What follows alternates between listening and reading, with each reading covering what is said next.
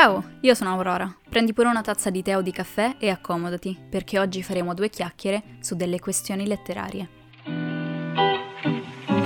Questo podcast non sarà mai il mio podcast. Se ogni volta fatta l'introduzione io non faccia una piccola digressione su quanto mi faccia morire dentro eh, dire la frase iniziale, ma ormai è troppo tardi per tornare indietro. In realtà non la detesto neanche così tanto, eh, ma devo dire che è veramente qualcosa da narcisi, quindi eh, ci faccio un po' a cazzotti, eh, ma forse dovrei semplicemente smetterla perché sono tre mesi che registro un podcast che credo sia la forma di autoconfidenza compiacimento più grande tra tutte. In ogni caso, eh, ciao, e sono molto contenta di ritrovarti qui o di darti il benvenuto per la prima volta. Eh, come al solito vorrei dirti mille cose, ma vorrei iniziare, anzi iniziare e spero anche concludere dicendoti grazie ancora una volta per il supporto che stai dimostrando eh, a questo podcast e soprattutto a me, perché io sono partita che avevo veramente zero idea di cosa stessi facendo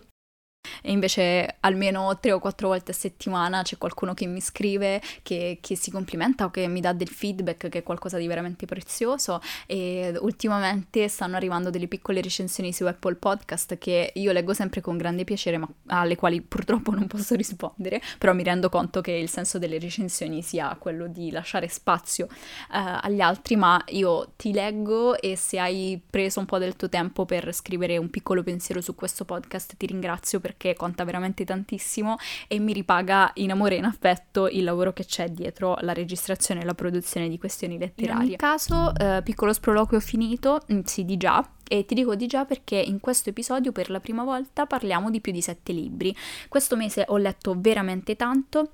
ho scelto di non includere tutti i romanzi e, e, i saggi letti per il semplice motivo che eh, per alcuni di essi avevo veramente poche cose da dire, eh, perché molto insipidi, ma come al solito se vuoi rimanere aggiornato o aggiornata sulle mie letture mensili, che soprattutto nel periodo primaverile aumentano in maniera imbarazzante, eh, ti ricordo che puoi trovarmi su Instagram come Aurora su carta e tra le altre cose se ti fa piacere ti dico che io e un mio caro amico abbiamo registrato il primo episodio del nostro nostro nuovo podcast intitolato Sproloquium che trovi sulle stesse pi- piattaforme di uh, questioni letterarie o anche solo semplicemente eh, scrivendo Pluto Podcast su una di esse. Detto ciò, io ti lascio a quello che immagino sarà l'ennesimo episodio da un'ora.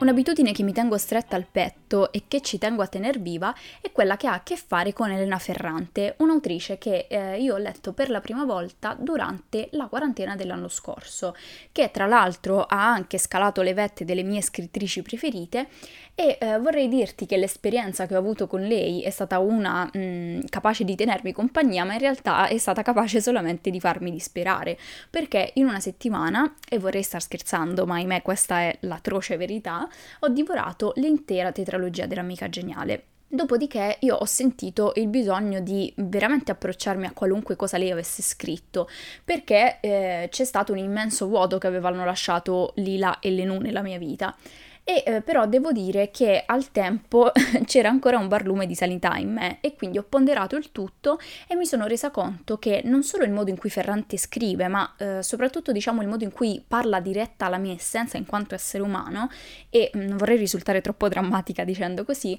però come al solito ci tengo a ricordarti che sono un toro ascendente bilancia con la luna in gemelli, per cui la drammaticità compone il 70% della mia persona. E eh, per cui dicevo ho ponderato il tutto tutto e mi sono resa conto che la sua bibliografia non sarebbe stata qualcosa da sprecare, ma piuttosto qualcosa da conservare. Per cui ho giurato a me stessa di diluire le sue letture durante il corso degli anni della mia vita e devo dirti la verità, comunque in un modo o nell'altro credo di starci riuscendo. Nel 2020, infatti, oltre alla tetralogia, lessi solo e unicamente La vita bugiarda degli adulti, libro sul quale rifiuto di esprimermi perché non ci sono parole che non abbia già detto Ferrante all'interno del testo. So non essere piaciuto a molti, ma comunque, eh, come al solito, sto già divagando. Ti ho menzionato anche questo libro perché una volta terminato avevo pensato, in maniera ingenua, che nessun altro libro di Ferrante mi avrebbe fatto soffrire soffrire, mm, anche se soffrire non è proprio la parola più corretta, diciamo non, non, non, mi avrebbe più causato una sorta di bruciare al petto che avevo invece avvertito leggendo La vita bugiarda degli adulti e poi questo mese giustamente io lo apro leggendo I giorni dell'abbandono, che già di per sé, sentendo il titolo, dirai ma che cosa ti aspetti? Un libro che sia felice? Non sia mai. E infatti l'ho finito in due giorni e sono stati i due giorni peggiori del mese e ci tengo fortemente a spiegarti il perché. Intanto ti riassumo in una singola frase la trama perché il romanzo è estremamente corto. Questa è la storia di una famiglia e nello specifico di una donna, Olga, che viene improvvisamente lasciata e quindi abbandonata dal marito. E questo è quello che scelgo di dirti a riguardo del libro. Comunque, come avrai notato, quando parlo di qualsiasi scritto di Ferrante tendo a usare dei termini piuttosto forti che sembrano addirittura essere sprezzanti e sono consapevole che comunque questo potrebbe far sembrare come se io non fossi assolutamente innamorata di questa scrittrice, quando in realtà è tutto il contrario. Eh, però credo che l'unico modo per rendere giustizia alle sensazioni che i suoi romanzi scaturiscono nelle persone che li leggono sia effettivamente tramite l'utilizzo eh, di parole che appunto sembrano quasi disprezzare il testo. La capacità di Ferrante, infatti, che da molti viene ritenuta questa autrice che scrive per un pubblico specifico, un pubblico di donne, eh, che è una cosa che ho sentito dire molto spesso e che mi fa sempre molto ridere perché se pensiamo che gli scrittori che indagano l'animo delle l'essere umano in profondità tramite dei personaggi femminili, allora sono scritti solo e unicamente per le donne, direi che abbiamo un grande problema. Ma eh, comunque andiamo avanti perché a prescindere da tutto ciò io di queste affermazioni non riesco a trovare né il capo né la coda, principalmente per un motivo perché Ferrante non scrive di personaggi, non scrive del personaggio che sta raccontando all'interno del testo, o meglio, utilizza quel dato personaggio, quei dati personaggi, eh, per raccontare l'universalità dei sentimenti e soprattutto della loro capacità distruttiva. Paradossalmente, nei giorni dell'abbandono, seppur mi venga da dire che la maggior parte, se non quasi tutti i capitoli, siano dedicati alla descrizione di uno strazio indescrivibile e lacerante, in realtà mh, mm, questo si rivela poi essere un romanzo di rinascita, perché Ferrante riesce a dare eh, uno spessore alle emozioni negative, fa sì che i suoi personaggi le vivano appieno, ma non, ma non le trasforma in qualcosa da allontanare, perché noi come società abbiamo un po' questa percezione del dolore dolore che non deve esistere, che non ci deve scalfire, dobbiamo sempre essere contenti e positivi. Ferrante sputa sopra questo concetto, prende il dolore, lo ingloba e poi crea qualcosa di veramente potente. Infatti non mi ha stupito scorrere tra varie recensioni del testo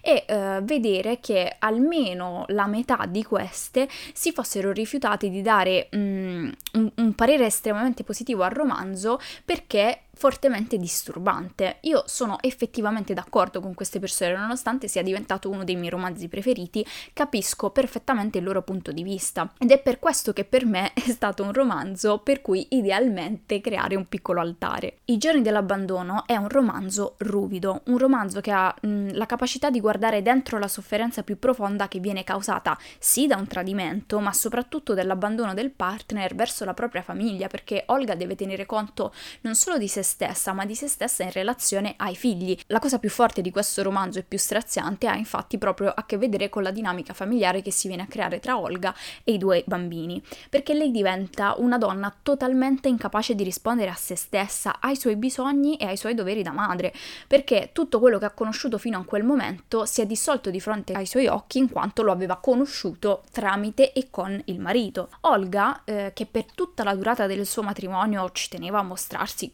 più o meno curata, composta anche nel tentativo di scappare dalle figure della sua infanzia a cui era stata circondata e che temeva, che, che definiva rozze e quant'altro, si trasforma e diventa belva, diventa volgare nel modo in cui parla, sguaiata nel suo dolore e nei suoi pianti, nella sua violenza, ma soprattutto e credo che questo sia stato almeno per me l'aspetto più terribile nella sua distrazione e perdizione totale. Infatti in questo romanzo la distrazione diventa la condanna di Olga che non si ricorda più niente, che inizia a lasciare acceso il gas, dimentica i bambini a scuola, dimentica persino come aprire la porta della sua casa. A tutti gli effetti Olga dimentica di essere umana e durante questi fatidici giorni dell'abbandono smette di vedersi come un organismo a sé stante, come una sorta di corpo già formato amato, ma si convince veramente di essere stata plasmata dalla costola di suo marito e che pertanto se lui non c'è più nella sua vita, lei non può essere altro che quello, ovvero un pezzo di organismo che da solo poi di fatto non serve a niente. Un'ultima cosa a cui ci tengo a fare accenno è il modo in cui mh, mm, Ferrante è riuscita in qualche modo a ritrarre su carta quello che è un dolore profondo che chiunque sia in una relazione, anche coloro che fanno parte di una relazione sana e forte, pagherebbero per poter evitare, perché la paura dell'abbandono è qualcosa di strettamente umano, soprattutto quando stiamo costruendo una vita con qualcuno o peggio ancora nel caso di Olga abbiamo già costruito una vita con qualcuno. Come ti accennavo, questo è un libro che ho veramente avuto fretta di terminare perché mi sono resa conto della sua forza corrosiva. E eh, ti dico sinceramente che potrei continuare a parlarne per altre 5 ore, il che è ridicolo visto che di fatto conta poco più di 150 pagine, ma per me questo è la Ferrante. Ed è proprio per questo che la letteratura, in quanto qualcosa che esiste grazie alle emozioni e alle esperienze degli esseri umani, ha bisogno di una scrittrice come lei. Per cui se ancora non lo hai fatto, io ti incoraggio fortemente a recuperare questo testo, ma tieni conto della sua potenza e valuta, pondera se è qualcosa che può andare bene per te in questo momento. Andando avanti invece ti parlo di un breve racconto che ho letto e quando ti dico breve intendo breve perché in questo caso parliamo di circa 30 pagine di narrazione. Narrazione intitolata Galatea e scritta da Madeline Miller che è diventata famosa principalmente per i suoi romanzi Circe che tra l'altro è stato uno dei miei romanzi preferiti del 2020 e per la canzone d'Achille. Aver letto questa piccola novella tra l'altro mi ha portato a finire l'intera bibliografia di questa autrice che non è sicuramente la bibliografia più lunga lunga della storia degli scrittori e delle scrittrici, ma comunque mi ha reso abbastanza soddisfatta a livello concettuale. Avrai probabilmente indovinato che, essendo una storia scritta da Miller, questa è l'ennesima reimmaginazione di un mito greco. Nello specifico, in questo caso, parliamo del mito di Galatea, che è famoso principalmente nella versione di Ovidio, nelle Metamorfosi, ed è proprio questa narrazione a dare ispirazione a Miller. Nel caso in cui non conoscessi la storia di Galatea, stiamo parlando eh, del mito di una statua che viene effettivamente portata in vita dal suo creatore Pigmalione, che per qualche motivo ri- risulta essere un nome particolarmente difficile per il mio cervello da pronunciare, quindi vorrei scusarmi se ogni volta inciamperò nel, appunto, nel nome di questo personaggio. In ogni caso, lui è uno scultore che scolpisce la statua di questa donna incantevole e che in seguito a una preghiera che rivolge ad Afrodite viene portata in vita. Quindi Galatea si ritrova eh, a far parte di un mondo che la percepisce prima di tutto solo in, in, base al suo creatore, quindi in correlazione al suo creatore, ma che soprattutto la percepisce solamente ehm, rispetto alla sua bellezza. Ora, ci sono una serie di cose da dire su questo piccolo testo. La prima è che la storia viene raccontata dal punto di vista di Galatea, che è a tutti gli effetti una schiava di Pigmalione. Prima di tutto, lei è tenuta a comportarsi in una determinata maniera di fronte a lui, eh, quindi deve essere sempre composta, deve essere sempre gentile, ehm, le viene richiesto di prostrarsi in maniera letterale di fronte all'uomo e eh, soprattutto ha una figlia che non ha più il diritto di vedere a causa di di Pigmalione, che la considera una donna irresponsabile in quanto disobbediente, perché infatti Galatea prova a scappare da lui, eh, ma viene riacciuffata ovviamente e viene rinchiusa in questa struttura che potremmo definire psichiatrica, però ovviamente non è il termine più corretto, dove sostanzialmente viene mh, tenuta sotto controllo da dottori e infermiere 24 ore su 24. È facilmente interpretabile capire cosa ci sia da cogliere a livello di morale, se così vogliamo chiamarla, all'interno della storia di Galatea, ovvero il problema problema dell'oggettificazione della donna, il desiderio di domarla e mh, mm, tutta una serie di cose che uh, sicuramente sono interessanti. Però io ho avuto due problemi principali. Il primo ha a che fare con la lunghezza del racconto che mi ha più e più volte fatta interrogare su quale effettivamente fosse lo scopo di Miller. E il secondo è il fatto che per me il testo poi non sia stato di particolare rilevanza nonostante avrebbe potuto avere un grande potenziale lì dove magari Miller fosse andata a scavare un po' di più con la fantasia e avesse arricchito di dettagli il testo, non rendendolo necessariamente un romanzo, ma concedendogli qualche altra pagina anche di introspezione, perché sì, certamente è palpabile la sofferenza di questa statua fatta donna che pian piano fa conoscenza della sua, della sua psiche e che quindi si distacca dalla percezione esterna che la considera, diciamo, solo per le sue fattezze particolarmente belle. E ehm, tuttavia, però, finisce lì. Infatti, una volta terminato, io devo dirti la verità, eh, non ci ho ripensato più di tanto, che è sempre un grande campanello di allarme.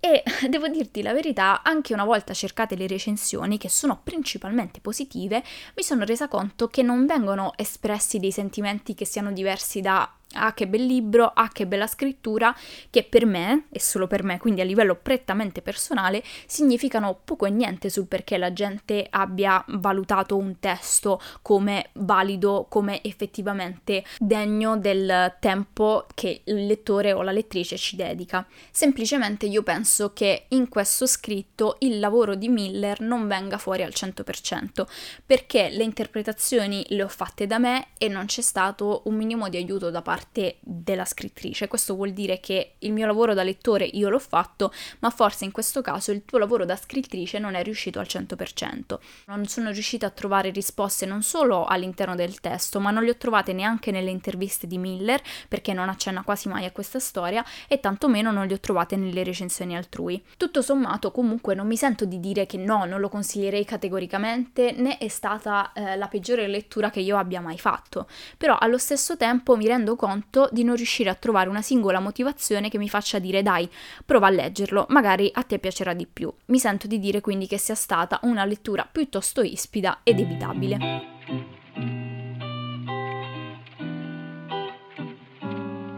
All'inizio di questo episodio ti avevo accennato al fatto che sarebbe stato uno di quelli molto ricchi nelle sue varianti di genere di libri letti. E infatti adesso scelgo di parlarti di un'autrice di romanzi per ragazzi che mi ha tenuto veramente molta compagnia quando ero io stessa una giovincella. Infatti a marzo ho letto I Was Born for This di Alice Oisman, una scrittrice britannica molto famosa per la sua capacità di rappresentare giovani queer e in generale di rappresentare la difficoltà che gli adolescenti adolescenti affrontano e che gli adulti molto spesso faticano a vedere. Infatti io continuerò, spero per tutta la mia vita, a leggere quanta più letteratura per ragazzi per due motivi principalmente. Il primo, per non diventare una quarantenne burbera e boomer che sottovaluta le emozioni dei giovani e in generale proprio i giovani in quanto organismi umani e pensanti. E secondo, perché, come credo ormai sarà chiaro, eh, per me non esistono generi superiori o inferiori, esistono libri scritti bene e libri scritti male. Nel caso di I Was Born for This stiamo parlando di un romanzo che secondo me è scritto bene, ma scritto bene non prettamente a livello stilistico, ma a livello complessivo. E adesso vado un po' più in profondità. Intanto ti dico che il motivo per cui ho scelto di leggerlo è perché qui nel Lazio siamo tornati nella fatidica zona rossa e il mio cervello ha reagito veramente molto bene alla notizia, ovvero ha smesso di funzionare eh, e ha detto, beh, da questo momento in poi camperemo a suon di evasione e tè verde. E diciamocelo, cosa c'è di meglio per evadere di una storia che parli di fandom e di band? Niente, te lo dico io che ho avuto un passato accanito da fangirl, ma sorvoliamo.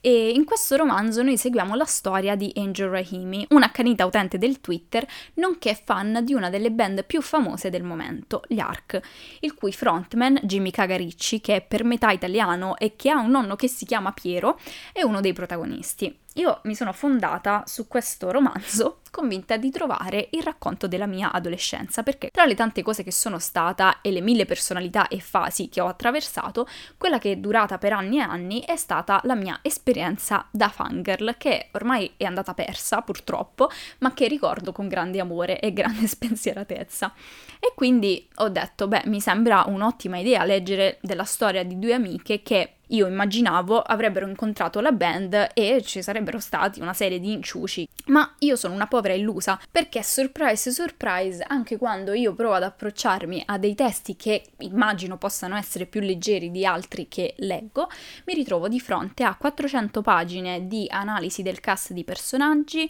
eh, di mm, narrazione di ansia, di attacchi di panico, di depressione, di autolesionismo, che non affronta eh, le storie storie d'amore per come le avevo immaginate io. Che gioia, che contentezza. Qui si parla di conflitto, di amicizia, di supporto, di comprensione, che sono poi a loro modo tutte forme d'amore. E infatti la protagonista eh, ha un rapporto molto conflittuale con le relazioni in generale e ascoltando eh, varie interviste di Alice Oseman che prima aveva un canale YouTube dove parlava sempre di scrittura e quindi per ogni suo romanzo ha dedicato dei lunghi uh, eh, QA e uh, lei insomma andava piuttosto in profondità rispetto al fatto che non desidera che tutti i suoi personaggi, soprattutto quelli femminili, possano trovare la felicità solo e unicamente tramite una relazione, che secondo me è una cosa meravigliosa da, mh, mm, da trasmettere al giovane pubblico che ti legge comunque. Un altro aspetto particolarmente positivo è sicuramente quello che ha a che fare con Jimmy, un ragazzo trans la cui storia non si concentra solo e unicamente sul suo percorso di transizione, anzi a esso non viene proprio fatto accenno. E il motivo per cui questo è un aspetto positivo è che molto spesso nelle narrazioni queer si tende a esaltare il dolore e dare ai propri personaggi solo connotazioni tragiche legate al loro non essere cis, al loro non essere etero e quindi creare questa sorta sorta di angst costante e non si dà spazio alle persone queer di vedersi rappresentate e rappresentati come persone felici, capaci di provare sentimenti positivi e che soprattutto hanno speranza eh, di avere una vita che non sia costellata dal dolore. Ovviamente è necessario che ci siano anche delle narrazioni che affrontino anche la, la problematica della discriminazione, eh, però diventa un po' un fattore preoccupante quando si si usa il dolore di una minoranza per portare avanti le proprie storie. Quindi io ho molto apprezzato questo lato del romanzo perché qui Jimmy vive la sua vita e ha una personalità completa e tridimensionale che soffre come un cane, ma soffre come un cane a causa di un disturbo d'ansia che ovviamente intacca particolarmente la sua carriera di cantante perché eh, si tratta di stare sempre a contatto con il pubblico, sempre su un palco, eh, di intensificare molto spesso i ritmi ritmi e soprattutto di avere a che fare con la dinamica dei fandom questa dinamica effettivamente viene affrontata con grande minuzia. E se anche tu hai mai fatto parte di un fandom, credo ti ritroverai in moltissime delle problematiche che vengono descritte all'interno del testo, perché molto spesso la problematica del fandom adolescenziale è che si possa sfociare in una sorta di, att- di ossessione malsana nei confronti dei cantanti o delle cantanti, degli artisti o delle artiste e eh, si tende insomma a mh, mm, idealizzare queste queste persone, renderle intoccabili e, ehm, e, far,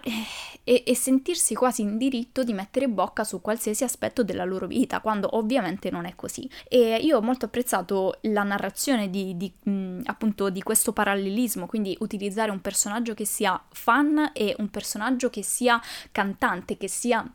effettivamente un personaggio pubblico. Alice Oseman è riuscita ad analizzare tramite i suoi due personaggi principali entrambe le posizioni. Nessuna delle due è scorretta, sono semplicemente diverse perché appartengono a due mondi differenti.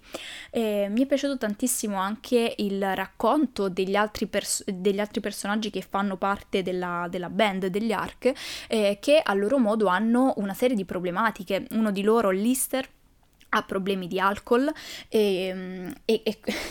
ad un certo punto diventa veramente insostenibile e, e, viene dato molto spazio a questa problematica. Dall'altra parte poi abbiamo un altro membro della band, Ronan, che si deve confrontare con l'incapacità di eh, riconnettersi alla sua ragazza che sente di aver allontanato a causa della, della tournée. Insomma, ci sono una serie di aspetti molto interessanti che secondo me valgono la pena di essere affrontati e che eh, secondo me vale la pena anche anche di consigliare alle persone più giovani che abbiamo attorno. Alcune delle opere di Alice Oseman sono già presenti in Italia, ma credo eh, che questa non sia ancora stata tradotta. Tuttavia, devo dirti che stiamo parlando di un inglese veramente base e infatti dovessi parlarti dello stile di scrittura, l'unica cosa che mi sentirei davvero di dirti è che questa risulta essere molto contemporanea, ma soprattutto molto british e eh, che non è sicuramente una delle, delle, mie combo preferite. Però secondo me all'interno del romanzo questa, questo stile funziona perfettamente e soprattutto la questione dello stile io l'ho sofferta molto poco perché ho ascoltato l'audiolibro di questo romanzo che dura circa 9 ore e ci tengo a dire che fossi tu un fan degli audiolibri vale veramente la pena di ascoltarlo eh, per via della produzione e della narrazione che è impeccabile. Tutto sommato è stato un romanzo che mi ha reso felice, che mi ha intrattenuto e che soprattutto mi ha tenuto grande compagnia durante la prima settimana del nuovo lockdown.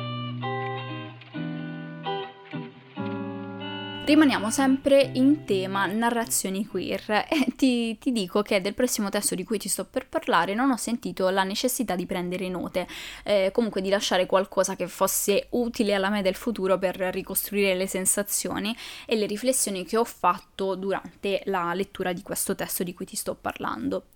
Il motivo per cui ho scelto di fare questo solo e unicamente con questo testo ehm, è che ho l'impressione di dovertelo raccontare in una maniera che sia tra virgolette meno calcolata, il che non vuol dire che solitamente dico cose che non penso o ti dico cose che non provo e che non vedo davvero all'interno dei testi che leggo, ma che, mh, come dicevo, forse nel primo episodio di questioni letterarie mi piacerebbe dare una visione quanto più oggettiva di, e soprattutto utile di tutto ciò che leggo, in modo tale che tu possa usare questo podcast, diciamo, come una sorta di, di, di, minuscola enciclopedia e non come un posto dove sentirmi dire per un'ora e mezzo che un libro è bello perché mi è piaciuto, quindi senza poi di fatto averti dato una motivazione approfondita, che come avrai capito non è proprio il mio modus operandi. E per provare a fare ciò mm, mi è necessario eh, riflettere a fondo, scrivere, macinare molto attentamente tutti i pensieri che faccio durante la lettura di un testo. In questo caso però sento che di informazioni oggettive oppure di concetti da esplorare con lucidità ce ne siano veramente pochi. Infatti sto per andarti a parlare di un fumetto, un fumetto italiano intitolato Play with Fire e scritto da Nikos Balboa. Balboa si cimenta in questa sorta di biografia di se stesso e soprattutto biografia della, del percorso della scoperta della sua identità di genere. Infatti eh, è un fumetto, possiamo dire, estremamente personale e soprattutto una cosa che mi capita molto spesso di dire quando racconto questo fumetto è che sia estremamente queer. Che cosa intendo? Intendo che inevitabilmente, se sei una persona queer, sicuramente coglierai e apprezzerai sfumature differenti rispetto a quelle che apprezzerà e noterà una persona etero, ma per il semplice motivo che Balboa utilizza un tipo di ironia molto specifica, fa dei continui riferimenti molto specifici e in generale eh, indaga le sensazioni che effettivamente una persona queer si trova costretta ad affrontare ogni giorno vivendo in una realtà eteronormata. Questo vuol dire che è un fumetto solo e unicamente per la comunità LGBT? Assolutamente no, anzi direi piuttosto il contrario. Infatti io questo fumetto lo regalerei veramente a chiunque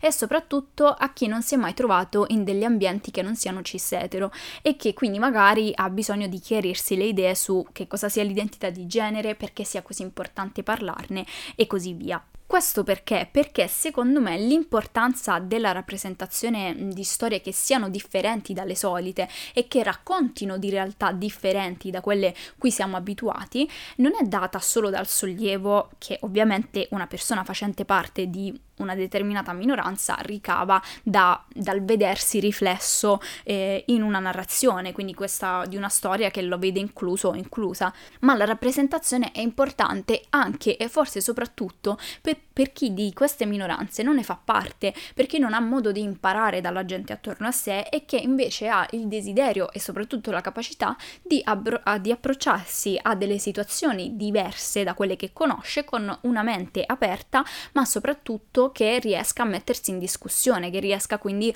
a, a vedere qualcosa che non lo rappresenta e comunque eh, insomma sedersi, rifletterci su e dire beh forse allora devo effettivamente dedicare maggiore attenzione a questo, a questo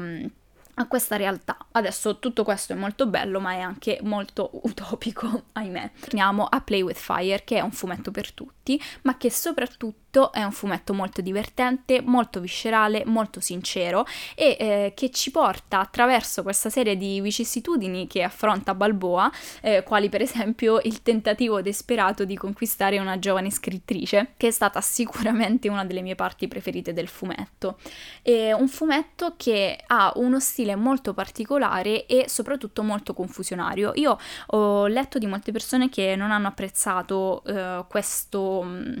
questa scelta di riempire le pagine di scritte e di disegni, ma io credo che abbia senso che sia così, per il semplice fatto che qui stiamo andando a parlare di un percorso che di fatto si dimostra essere eh, confusionario. La scoperta di se stessi non è un processo lineare, per cui la scelta di utilizzare tavole eh, che non siano facili da seguire è anche, se vogliamo, una sorta di metafora rispetto al percorso del, dell'autore. Eh, poi ovviamente questa è una libera interpretazione, però io per esempio non ho avuto grandi problemi soprattutto secondo me all'interno ci sono delle tavole così belle eh, che ne vale la pena mille volte di magari doversi soffermare un po', eh, un po di più su una pagina eh, perché è particolarmente piena di, di parole, di disegni e quant'altro eh, piuttosto che perdersi effettivamente queste meravigliose illustrazioni, una delle quali tra l'altro è diventata lo sfondo del mio telefono per farti capire quanto eh, impatto ha avuto questa narrazione su di me, perché credo che sia un tipo di storia da cui ognuno di noi può trarre qualcosa. Comunque sia, mi fa sempre molto sorridere parlare di fumetti perché mi rendo conto di non essere particolarmente a mio agio a farlo perché eh, li vivo come un'esperienza molto personale e traggo Mm, probabilmente delle, delle, sensazioni molto soggettive, al contrario di per esempio quando leggo e analizzo e racconto un libro, eh, lì mi viene molto più facile essere oggettiva anche di fronte a dei testi che mi sono piaciuti. E devo dire che principalmente questo accade perché non ne leggo molti. Sicuramente vorrei rimediare, però devo dirti la verità, non sono ancora riuscita a trovare il modo per piantare l'albero di soldi rigoglioso e fiorente nel mio terrazzino. Vabbè, rimedierò. Mentre cerco una soluzione a questo dilemma, tu però leggi Play with Fire, che di sicuro non te ne pentirai. Il libro di cui ti racconto adesso è un debutto molto particolare, ancora non edito in Italia perché è effettivamente troppo fresco e forse anche troppo sconosciuto per essere già notato, però ti dico che secondo me se mai arriverà in Italia farà grande scalpore e creerà grandi dibattiti. Ti sto parlando di Fake Accounts di Lauren Euler, che racconta la storia di una protagonista senza nome, la quale si ritrova ad avere diversi problemi di coppia. Il suo compagno Felix è una persona molto distaccata, molto saccente, anche leggermente narcisista e che ostenta con molta fierezza la sua capacità di essere assente da qualsiasi piattaforma social. Ovviamente non sarà una sorpresa dirti che questa si rivelerà essere una bugia. Infatti un giorno la nostra protagonista scoprirà che in realtà Felix gestisce un famoso account di teorie complottiste. Ebbene sì, questa è la premessa del romanzo che secondo me è oggettivamente originalissima e quindi fortemente incuriosita ho deciso di ascoltarne l'audiolibro. Tra l'altro apro una piccola parentesi e ti dico che la maggior parte degli audiolibri che ascolto e dei libri in lingua in digitale che leggo li reperisco tramite la piattaforma chiamata Scribd, che è semplicemente una sorta di abbonamento mensile eh, che paghi 10 euro al mese e hai accesso a una quantità spropositata di titoli in lingua. Quindi quindi ti dicevo, ho ascoltato questa storia e ti posso dire che la premessa in realtà è molto poco influente nel modo in cui la storia si va poi a sviluppare. Infatti, in seguito a un evento che sarà sempre legato a Felix, la protagonista si trasferirà a Berlino, la cui città dovrebbe teoricamente avere un valore emozionale eh, per la protagonista, che però non, non c'è perché lei è molto distaccata emotivamente nei confronti della vita e sarà proprio lì che si entrerà nel vivo di questo romanzo che sa effettivamente un po' di autofiction fiction è un po' di eccesso. Infatti intanto ti dico che non è un libro per chi nella scrittura cerca principalmente una storia che sia fatta di trama e di sostanza, di avvenimenti, di sviluppo continuo. Infatti mi verrebbe quasi da dire che questo è una sorta di libro sperimentale, un, una quasi un tentativo di scrivere più di 200 pagine di flussi di coscienza intervallati da piccoli sprazzi di narrazione che, che, volgono a raccontarti delle piccole capsule di vita della protagonista, che usa come pretesto per continuare quello che è il grande discorso perpetuo alla base di fake accounts.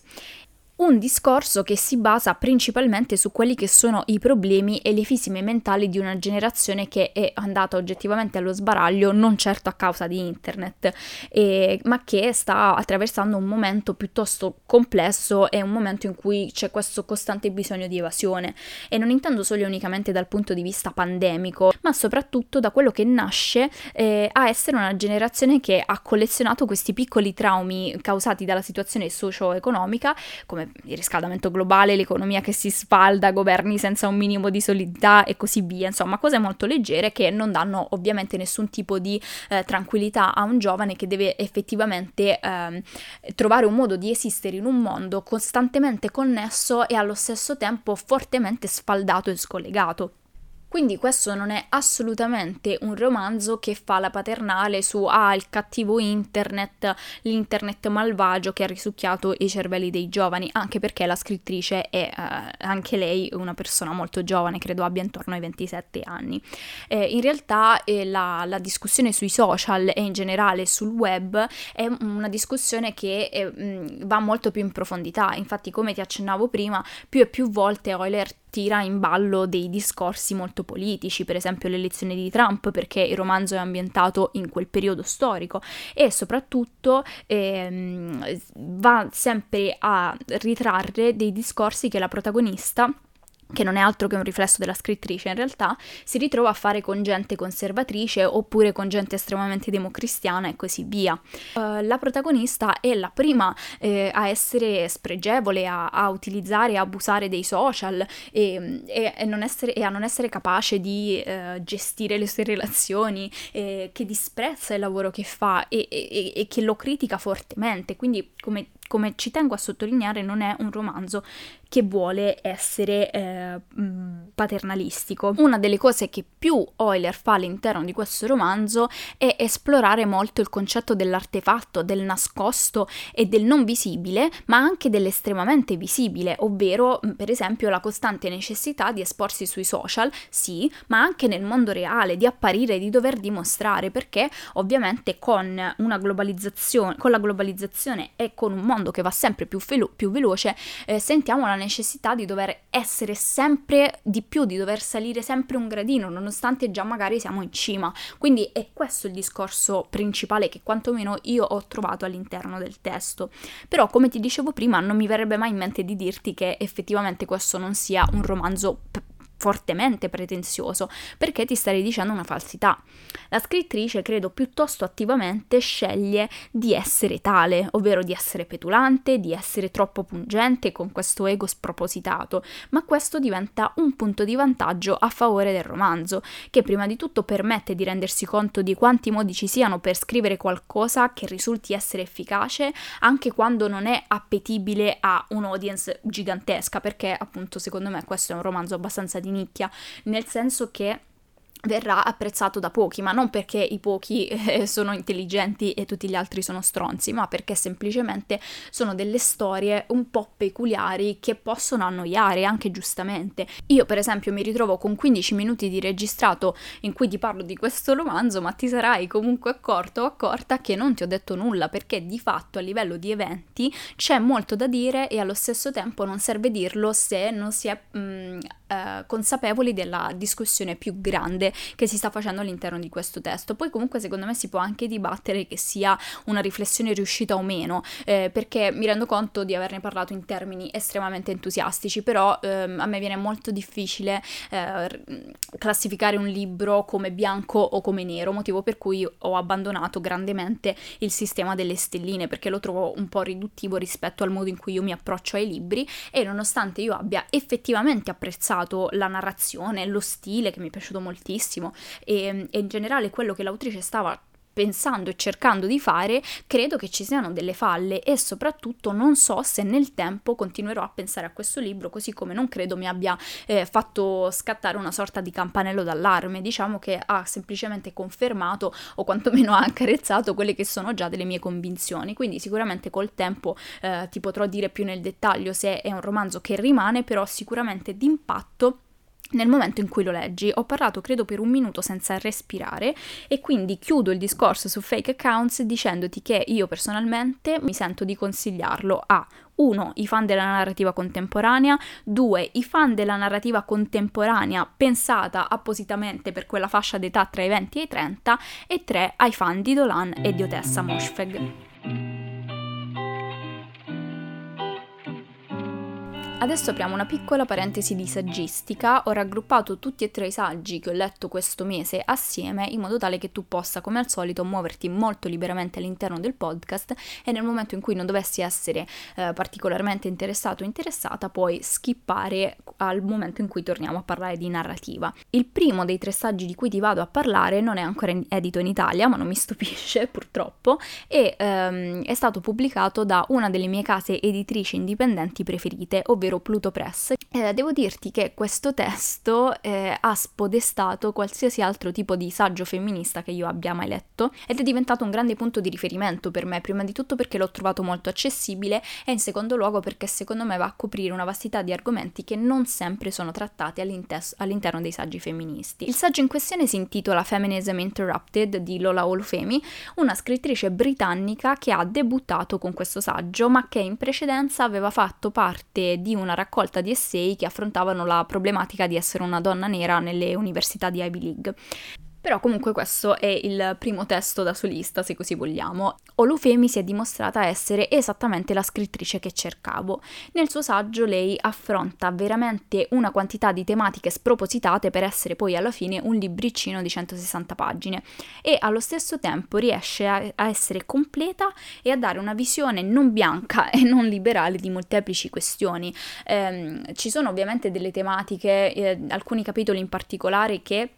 potrebbero risultare non, non, troppo chiari perché eh, magari cerca di affrontare discorsi quali il consenso che è uh, una problematica gigantesca eh, più che una problematica è una questione gigantesca eh, che lei cerca di riassumere in una decina di pagine. Ovviamente non sarà la visione più completa rispetto al consenso in questo caso però eh, riesce a dare delle ottime basi secondo me per poi eh, muoversi all'interno del discorso. Per darti un altro esempio di alcune tematiche che Olufemi sceglie di affrontare, per esempio c'è il discorso dell'arte legata al femminismo e alle donne, l'islamofobia che imperversa in Occidente e come questo effettivamente si riflette sulle donne musulmane. E questa tra l'altro ci tengo a sottolineare che è un discorso che viene affrontato utilizzando statistiche ed eventi più che il parere personale dell'autrice, che sinceramente mi sembra essere l'unica soluzione possibile da adoperare nel momento in cui affrontiamo tematiche di cui non siamo i protagonisti. E in questo questo modo noi riusciamo ad evitare di fare discorsi estremamente eurocentrici, di cattivo gusto,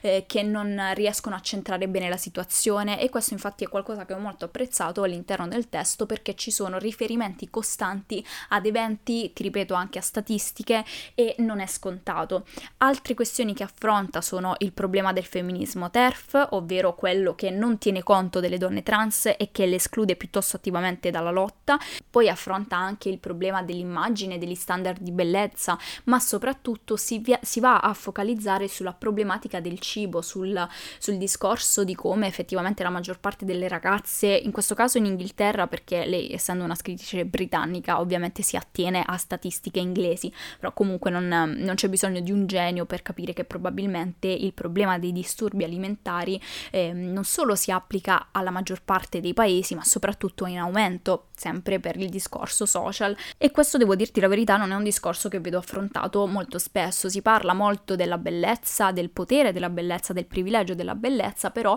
eh, vedo che c'è una sorta di, eh, di, tentennamento quando si tratta appunto di parlare di cibo e di disturbi alimentari. Eh, in questo caso invece Olufemi va a fondo nella questione dello strumento di controllo che deriva dalla cultura della dieta, di cui siamo tutti schiavi, ma che ovviamente è sofferto in particolar modo dalle donne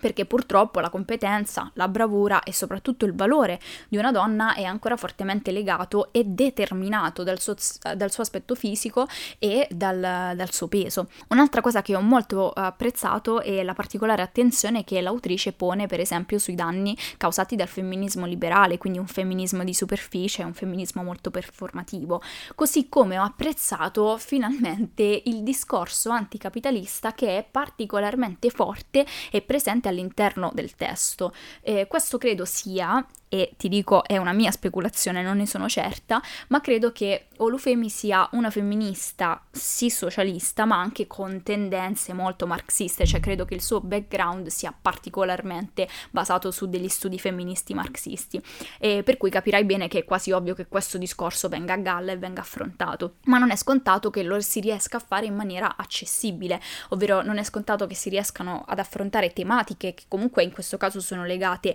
all'economia, al libero mercato, eccetera, eccetera, in maniera eh, comprensibile ai, ai più. Questo testo è secondo me un gioiello che spero possa presto essere portato in Italia, in quanto mi rendo conto che comunque la sua lettura in inglese, per chi non è abituato alla saggistica in lingua, potrebbe eh, non dico risultare gravemente, ma mediamente ostica. In ogni caso io mi sento di dirti che dovessi starti tu approcciando per la prima volta a, questa, a queste tematiche, eh, vale la pena veramente sforzarsi un attimino di più, dovessi non essere abituato o abituata alla lettura in inglese, eh, perché Feminism Interrupted riesce a darti delle solide basi per un pensiero femminista concreto.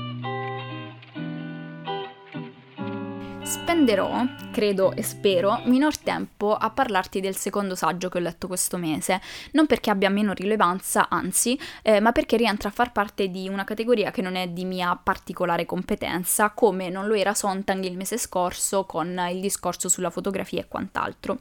Avrai capito che quando si tratta di saggistica, però, mi piace molto vari- variare tra le cose che conosco bene e le cose che non conosco affatto e che però mi incuriosiscono incredibilmente. E in questo caso caso ti parlo di On Immunity di Eula Bis, che è presente in italiano e che è stato tradotto con il titolo di Vaccini, virus e altre immunità, che secondo me non è um, proprio un titolo azzeccato perché ti dà l'impressione che a scrivere sia una virologa o una dottoressa. Invece questo non è il caso perché Bis è un insegnante e una giornalista e questo è semplicemente un lunghissimo essay più che sui vaccini sul rapporto che le persone hanno da sempre avuto con essi. E eh, proprio per questo motivo Bis lascia che all'interno del suo saggio a parlare di virus e malattie ci siano dei professionisti, eh, quindi effettivamente dei virologi, dei medici e tutta la gang del bosco a seguire.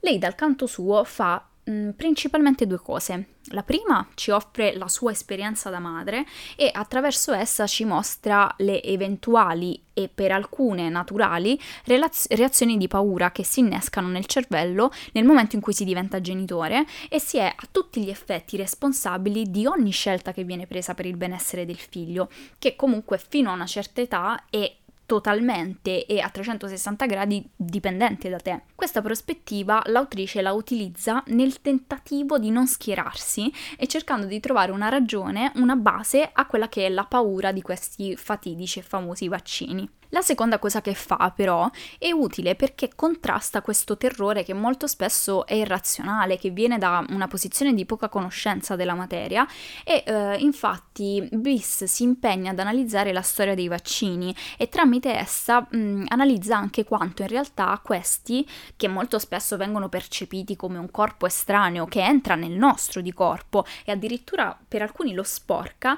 siano in realtà molto più vicini, molto più simili a noi da un punto di vista di di natura naturale e di quanto pertanto il nostro corpo si allinei a loro piuttosto che rigettarli. Bis si dimostra tra l'altro essere la, scrittri- la grande scrittrice giornalista che è perché per supportare la sua tesi a favore dei vaccini ci dona eh, delle chicche di conoscenza appartenenti al passato. Infatti, per esempio, ci parla del modo in cui nel 1800 ci fossero dei volantini che venivano distribuiti per le strade e che fungevano non solo da propaganda anti-vaccini, ma proprio da propaganda anti dottori, perché mh, mm, loro venivano paragonati e percepiti come fossero dei vampiri, che quindi teoricamente con i loro vaccini andavano a infettare un sangue puro, un sangue vergine, proprio come la figura del vampiro è famosa a fare. Ci sono poi anche diverse riflessioni proprio a livello semantico che vanno a indagare il legame tra le metafore che utilizziamo per descrivere degli oggetti o delle azioni che compiamo e le reazioni che di conseguenza abbiamo in relazione a queste metafore che utilizziamo.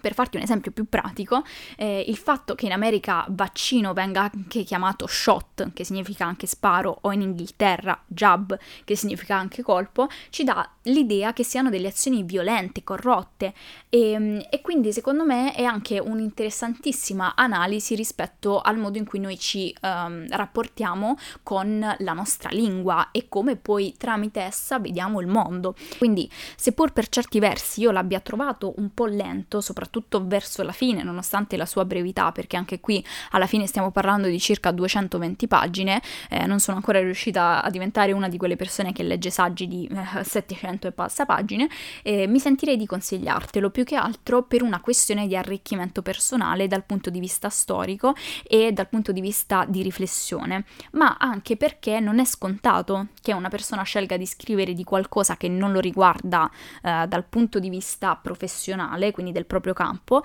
e che riesca comunque a lasciare lo spazio giusto a chi invece questo mestiere ci ha dedica- a questo mestiere ci ha dedicato una vita e riesca quindi a tirare su una sorta di manifesto eh, che funziona, che, che, arriva diretto e che soprattutto eh, in qualche modo riesce anche a essere piuttosto imparziale. Ora più che mai mi sembra un ottimo momento per approcciarsi a questo testo.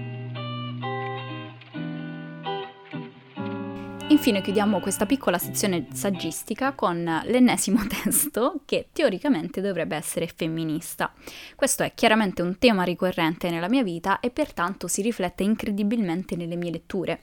Infatti spero che questo possa essere comunque spunto e incoraggiamento nell'avvicinarsi a questo tipo di tematiche. E ehm, comunque, come ti dicevo, ho usato l'avverbio teoricamente perché ti vado a parlare di Bad Feminist di Roxane Gay, autrice molto famosa per il suo memoir tradotto anche in italiano e chiamato Fame. Ha scritto anche una quantità di articoli spropositati e in linea di massima è una figura molto influente all'interno della scena femminista nera e americana. In questo caso Bad Feminist non è tradotto in italiano e anche qui in inglese si è fatta una scelta eh, di titolo che ovviamente è legata a questioni di marketing ma che sono poi un pessimo riassunto di ciò che si va a trovare all'interno di questi essay. Ti ripeto, capisco perfettamente la scelta dietro questo titolo perché appunto essendo gay particolarmente influente eh, in questi discorsi, è più facile vendere un prodotto che ti metta in bella mostra la parola femminismo. Io l'ho trovata però comunque una scelta, non dico pessima, ma poco fe- funzionale e soprattutto che non è invecchiata bene, ma adesso eh, entriamo nel, nel, nel vivo della discussione. Prima di tutto quello che devi sapere è che il testo è diviso per argomenti, diciamo per sezioni. Per esempio, la prima parte si chiama Me e contiene tutta una serie di essay che riguardano la vita dell'autrice. Questa l'ho trovata una scelta molto interessante perché anche qui ti permette di spostarti come preferisci e ti permette di leggere ciò che più mm, senti affine a te o che più ti interessa in quel momento. Poi eh, chiaramente sì, ci sono anche mh, mm, determinati spunti femministi, eh, ma perché è anche inevitabile che ci siano, dato che nel momento in cui una persona si approccia al femminismo inizia a vedere il mondo e anche a ragionare in una maniera diversa e automaticamente questi discorsi si infilano eh, nelle nostre discussioni, conversazioni quotidiane e soprattutto nelle nostre riflessioni. Eh, e ci sono anche eh, diversi essay dedicati specificatamente al tema, eh, ma ahimè sono i meno forti, i meno solidi, quelli che hanno più falle e quelli che hanno meno sostanza. Ti dicevo che la scelta del titolo è invecchiata male perché comunque questo è un testo di più di sette anni fa, quando il discorso femminista stava iniziando a diventare, grazie a Dio, sempre più accessibile, eh, ma che allo stesso tempo piuttosto stava prendendo dei toni anche qui sempre molto liberali. E infatti il femminismo di Gay in questo romanzo sì, è liberale, ma vabbè, si può sorvolare, ma è soprattutto piuttosto confuso e leggermente qual- qualunquista. Cioè, per farti un esempio pratico, in questo testo vi è una lunghissima riflessione su, su, come si possa essere una femminista che allo stesso tempo ama il rosa o che piange molto. E a me questa cosa ha fatto veramente sorridere e non è una cosa che critico perché rivedo molto eh, dei discorsi sulla quale io stessa riflettevo proprio in quegli anni, ma inevitabilmente nel momento in cui una persona continua a riflettere sullo stesso tema e probabilmente si radicalizza anche rispetto alla propria posizione eh, politica, e non intendo radicalizzare utilizzare nel modo negativo e incorretto in cui questa parola viene usata. E nel momento in cui siamo nel 2021 se io leggo un discorso di puoi essere femminista e amare il rosa mi viene da dire eh no shit Sherlock nel senso beh siamo abbastanza d'accordo che puoi essere una femminista che ama il rosa ma non mi stai dicendo nulla di nuovo né di trascendentale. E, e quindi il discorso si conclude lì e rimane piuttosto fine a se stesso. Per cui sì ok il femminismo all'interno di questo libro è presente. Io non ci farei troppa attenzione comunque mi rendo conto che fatta questa enorme introduzione sembra che eh, io voglia parlarti in maniera negativa di questa raccolta in realtà non è così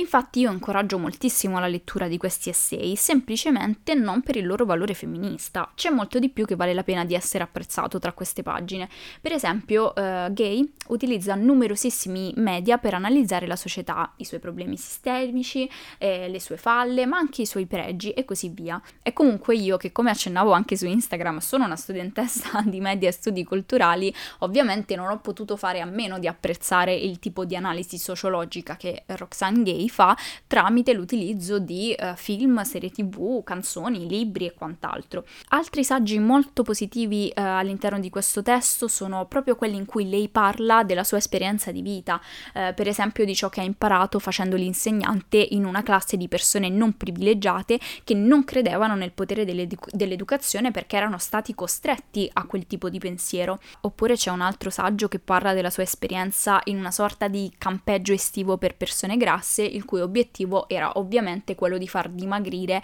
eh, i giovincelli che erano presenti all'interno di questo campo nel corso dei mesi estivi e a questa esperienza lei affianca un romanzo che affronta con grande leggerezza problemi legati al corpo e quindi anche qui lei fa un'analisi. Eh, tra le altre cose c'è un'intera sezione dedicata alle problematiche di classe e di razzismo che io ho trovato veramente, tra virgolette, piacevole per quanto si possa utilizzare questa parola eh, da leggere e che soprattutto, come al solito, risulta ancora una volta eh, rivelarsi estremamente importante perché chiaramente, essendo Roxane Gay una donna eh, nera, ci mh, fornisce degli spunti di riflessione e di correzione eh, dei nostri comportamenti che non sono indifferenti e che risultano essere sempre molto utili. Insomma, Bad Feminist è un assortimento di esperienze e riflessioni che secondo me, specialmente da millennial e generazione Z, anche qui è possibile apprezzare anche di più perché chiaramente noi abbiamo una fascinazione e anche un legame molto più stretto con appunto i media. Infine l'ultima cosa che ci tengo a dirti è che eh, io amo moltissimo le raccolte dei saggi perché secondo me rendono mh, quei discorsi che spesso vengono percepiti come ostici in una maniera che diventa veramente accessibile ai più. Infatti secondo me le raccolte di essay sono uh, grandi e super validi sostituti del, um, dei libri di saggistica che molto spesso spaventano il triplo. Per questo motivo io ti consiglio di leggere questo testo, ma nel caso in cui effettivamente tu lo facessi, eh, ti consiglio anche di non farlo col desiderio di leggere un testo unicamente femminista, ma con l'intenzione di guardare le cose prima di tutto da una prospettiva diversa e di imparare ad analizzare determinati prodotti della nostra cultura pop e società che spesso sono, ahimè, discutibili e che effettivamente c'è il bisogno di osservare con una lente di ingrandimento. Andando avanti abbiamo quella che è forse la delusione più grande del mese, escludendo i libri di cui ho attivamente scelto di non parlarti perché li ho trovati così sciatti e scarni da avere veramente poca sostanza. Sarebbe stato inutile parlarne perché ehm, erano gestiti così male che era difficile anche trovare dei lati negativi, che sembra un paradosso, però è veramente una grande delusione. Come al solito, però, tutte le mie letture le riesci a trovare e a reperire anche su Goodreads. Quello di cui ti sto per andare a parlare è invece un romanzo che mi ha deluso proprio perché secondo me era fortemente intriso di potenziale, che però non è stato utilizzato al meglio, ma che ho comunque perdonato perché si tratta di un debutto e quindi l'acerbità è più plausibile che ci sia nei novelli scrittori piuttosto che in coloro che scrivono da tempo. In questo caso ti parlo di Moon of the Crusted Snow di Wabkeshi Rice, autore indigeno di cui ho sicuramente pronunciato male il nome. Di solito quando mi imbatto eh, in autori o autrici che hanno un nome contenente eh, dei suoni molto lontani da quello che è il mio vocabolario fonico, ehm, faccio questa cosa per cui cerco un'intervista e ascolto per un paio di minuti buoni i primi 10 secondi del video in cui di solito l'autore o l'autrice dice ciao sono Pippo Peppo e questa cosa la faccio in loop, ma mm, non serve a molto, quindi pensa che bella vita che conduco. Comunque sia, anche qui possiamo ridurre la trama a una singola frase. Seguiamo una comunità indigena che a un certo punto si ritrova ad avere a che fare con un'interruzione dell'elettricità. Gli elementi di contorno sono neve, freddo, eh, grandi ambientazioni eh, innevate appunto, fame e anche un altro elemento che non ti spoilerò ma che ti dico pare essere per qualche motivo molto ricorrente. Quindi con questi elementi la suspense dovrebbe essere alla base, eh, dovrebbe essere intensificata e dovrebbe essere anche il fattore principale eh, all'interno del romanzo, ma purtroppo così non è, mm, per un paio di motivi. Il primo, la scrittura è molto piatta, eh, non arriva dove vorrebbe arrivare, non riesce a creare un livello di tensione che sia abbastanza alto e nel momento in cui lo crea non diventa mai drammatico abbastanza da far rimanere scioccato il lettore o quantomeno mm, infastidito, teso turbato. Si avvicina sempre molto ma non ci arriva mai. Eh, in secondo luogo abbiamo anche un problema rispetto ai personaggi perché teoricamente questo è un romanzo corale, nel senso che mm, i,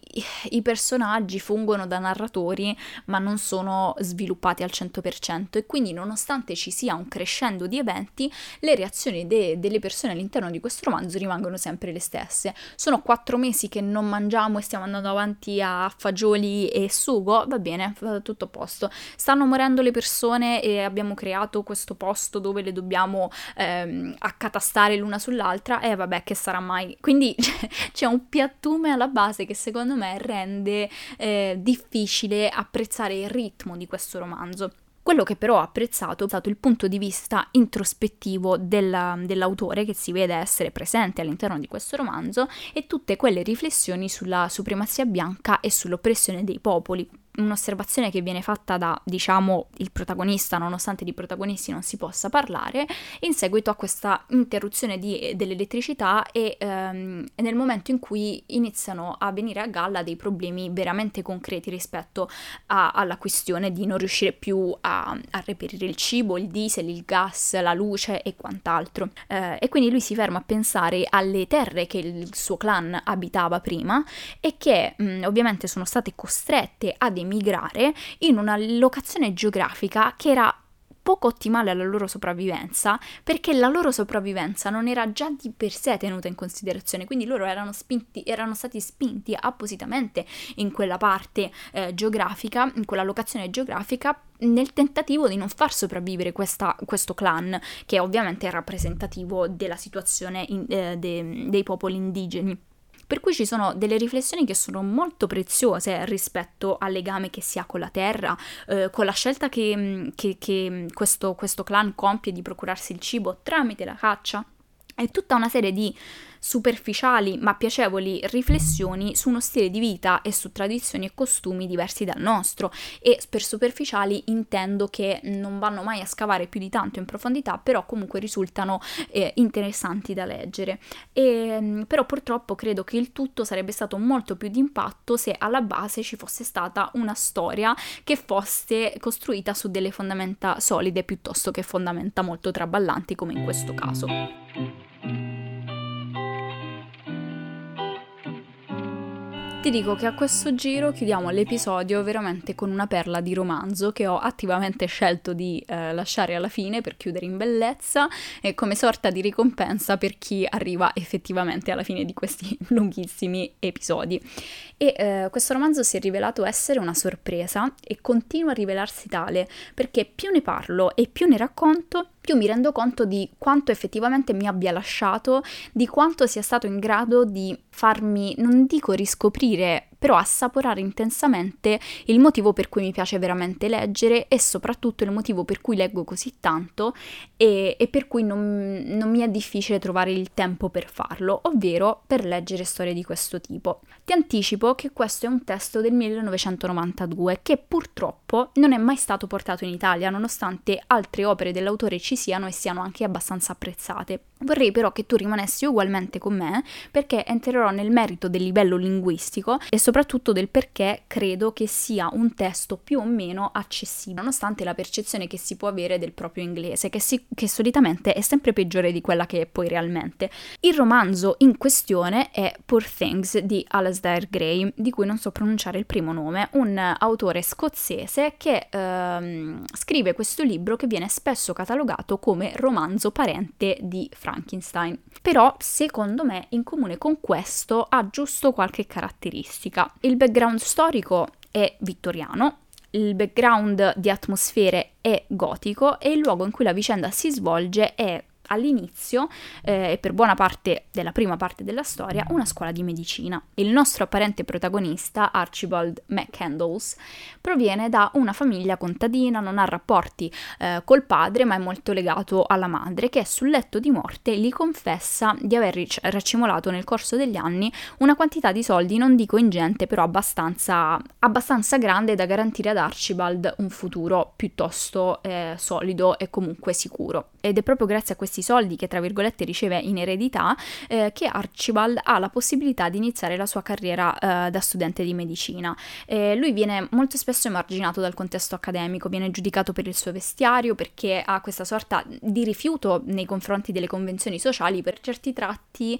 eh, mi ha ricordato Stoner nel modo in cui eh, sono entrambi molto ehm, sconvolti dall'ambiente accademico che molto spesso è un ambiente eh, elitario, un ambiente dove la classe è molto importante e, e, continua ad essere così anche adesso. Sarà proprio in questa scuola di medicina che Archibald incontrerà Godwin Baxter, uno studente che come lui ha delle grandissime ambizioni e sono delle ambizioni che indovina un po' si trasformeranno effettivamente in una sorta di progetto frankensteiniano, perché Godwin, che è impaziente di trovare una giovane donna che possa essere la sua compagna e che tra l'altro è un grande appassionato di medicina, decide all'improvviso di riportare in vita il corpo di una donna. Bella Baxter, sarà proprio questo il punto in cui io mi fermerò e smetterò di parlarti della trama e, e ti inizierò a parlare del perché credo che mh, mm, questo sia un romanzo più che riuscito e che sia soprattutto un romanzo estremamente innovativo, specialmente se inserito nel contesto scozzese degli anni 90 e in generale nel contesto degli anni 90 in realtà. Allora, prima di tutto, eh, come noterai, non ti ho parlato a fondo del processo di creazione di Bella, perché è un qualcosa di così macabro che mi sentirei veramente in colpa a raccontartelo. In secondo luogo, come ti dicevo prima, questo è un romanzo risalente al 1992, quindi quando mi ci sono approcciata avevo delle aspettative, ma non avevo delle aspettative in realtà perché eh, è stato un po' casuale il mio incontro con questo romanzo, e, però comunque diciamo che mi aspettavo qualcosa di completamente diverso da quello che mi sono ritrovata di fronte, ovvero, di, mh, ovvero questo scrittore che sceglie di fare di Bella una creazione che dovrebbe teoricamente essere mostruosa e in qualche modo anche incapace di capire di volere perché è il connubio tra eh, follia e scienza, eh, una donna temeraria, coraggiosa e soprattutto ingestibile per quella che era la società vittoriana. Infatti ti dirò Bella eh, si è dimostrato essere uno dei personaggi più incredibili di cui io abbia letto in questo 2020 e che forse mi spingo anche a dire di cui io abbia letto in generale, eh, perché lei è una donna che mh, mm, rivoluziona se stessa prima di tutto, che cresce lentamente e che si ribella al piano di Godwin, che tra parentesi viene molto spesso anche chiamato God, perché figuriamoci se ci potevamo far lasciare sfuggire questo gioco di parole squisito. E comunque lei non vuole essere la sua compagna, nonostante poi sia grata a Godwin, gli voglia veramente bene perché ehm, le ha concesso effettivamente una seconda chance alla vita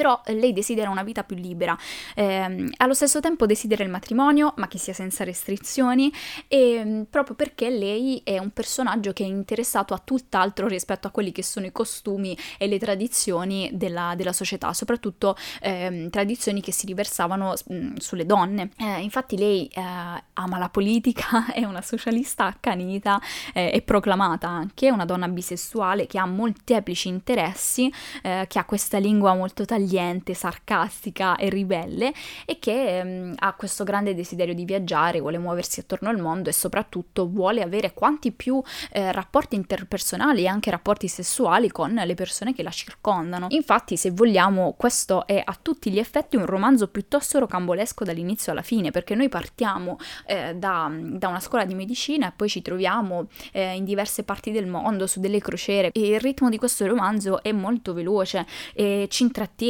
Tutto questo rimane comunque un contorno molto definito eh, di quelle che sono delle riflessioni più profonde. Infatti c'è una caterva di critica sociale nascosta tra queste, tra queste pagine su qualsiasi discorso che tu possa immaginare ed è stata amalgamata molto bene la quantità di riflessioni e la quantità di trama. Comunque ti accenno brevemente anche alla questione della lingua che si utilizza un linguaggio che comunque deve essere affine e credibile rispetto al periodo storico in cui la storia è ambientata, ma che come ti dicevo prima rimane secondo me abbastanza accessibile perché è supportata dall'incredibile quantità di dialoghi presenti all'interno del testo e questo utilizzo di dialoghi eh, così frequente, così ritmato permette al lettore eh, di prendere fiato, soprattutto perché secondo me bisogna un po' staccarsi da quell'idea che per leggere in lingua bisogna eh, necessariamente avere già un vocabolario gigantesco. No, il vocabolario lo si acquisisce nel momento in cui ci si approccia ai testi, soprattutto perché è molto più semplice estrapolare dal contesto eh, il significato di una parola di quanto poi non si creda. Eh, secondo me, anche sotto questo punto di vista, non ci sono aspetti negativi. Questo romanzo è un connubio di eh, situazioni eh, convenienti e positive. E proprio su questa nota concludo dicendoti in maniera un po' più frivola che questo romanzo al suo interno contiene anche delle numerose e meravigliose illustrazioni. Cosa c'è da volere di più? Incredibile ma vero, anche a questo giro siamo riusciti a portare a casa il terzo episodio di Questioni Letterarie. Io spero di averti tenuto compagnia, di averti dato come al solito dei nuovi spunti di lettura e o di riflessione e ti ringrazio di cuore se hai ascoltato fino a qui. Ti mando un grande abbraccio e se avrai piacere ci ritroviamo qui il mese prossimo. Ciao!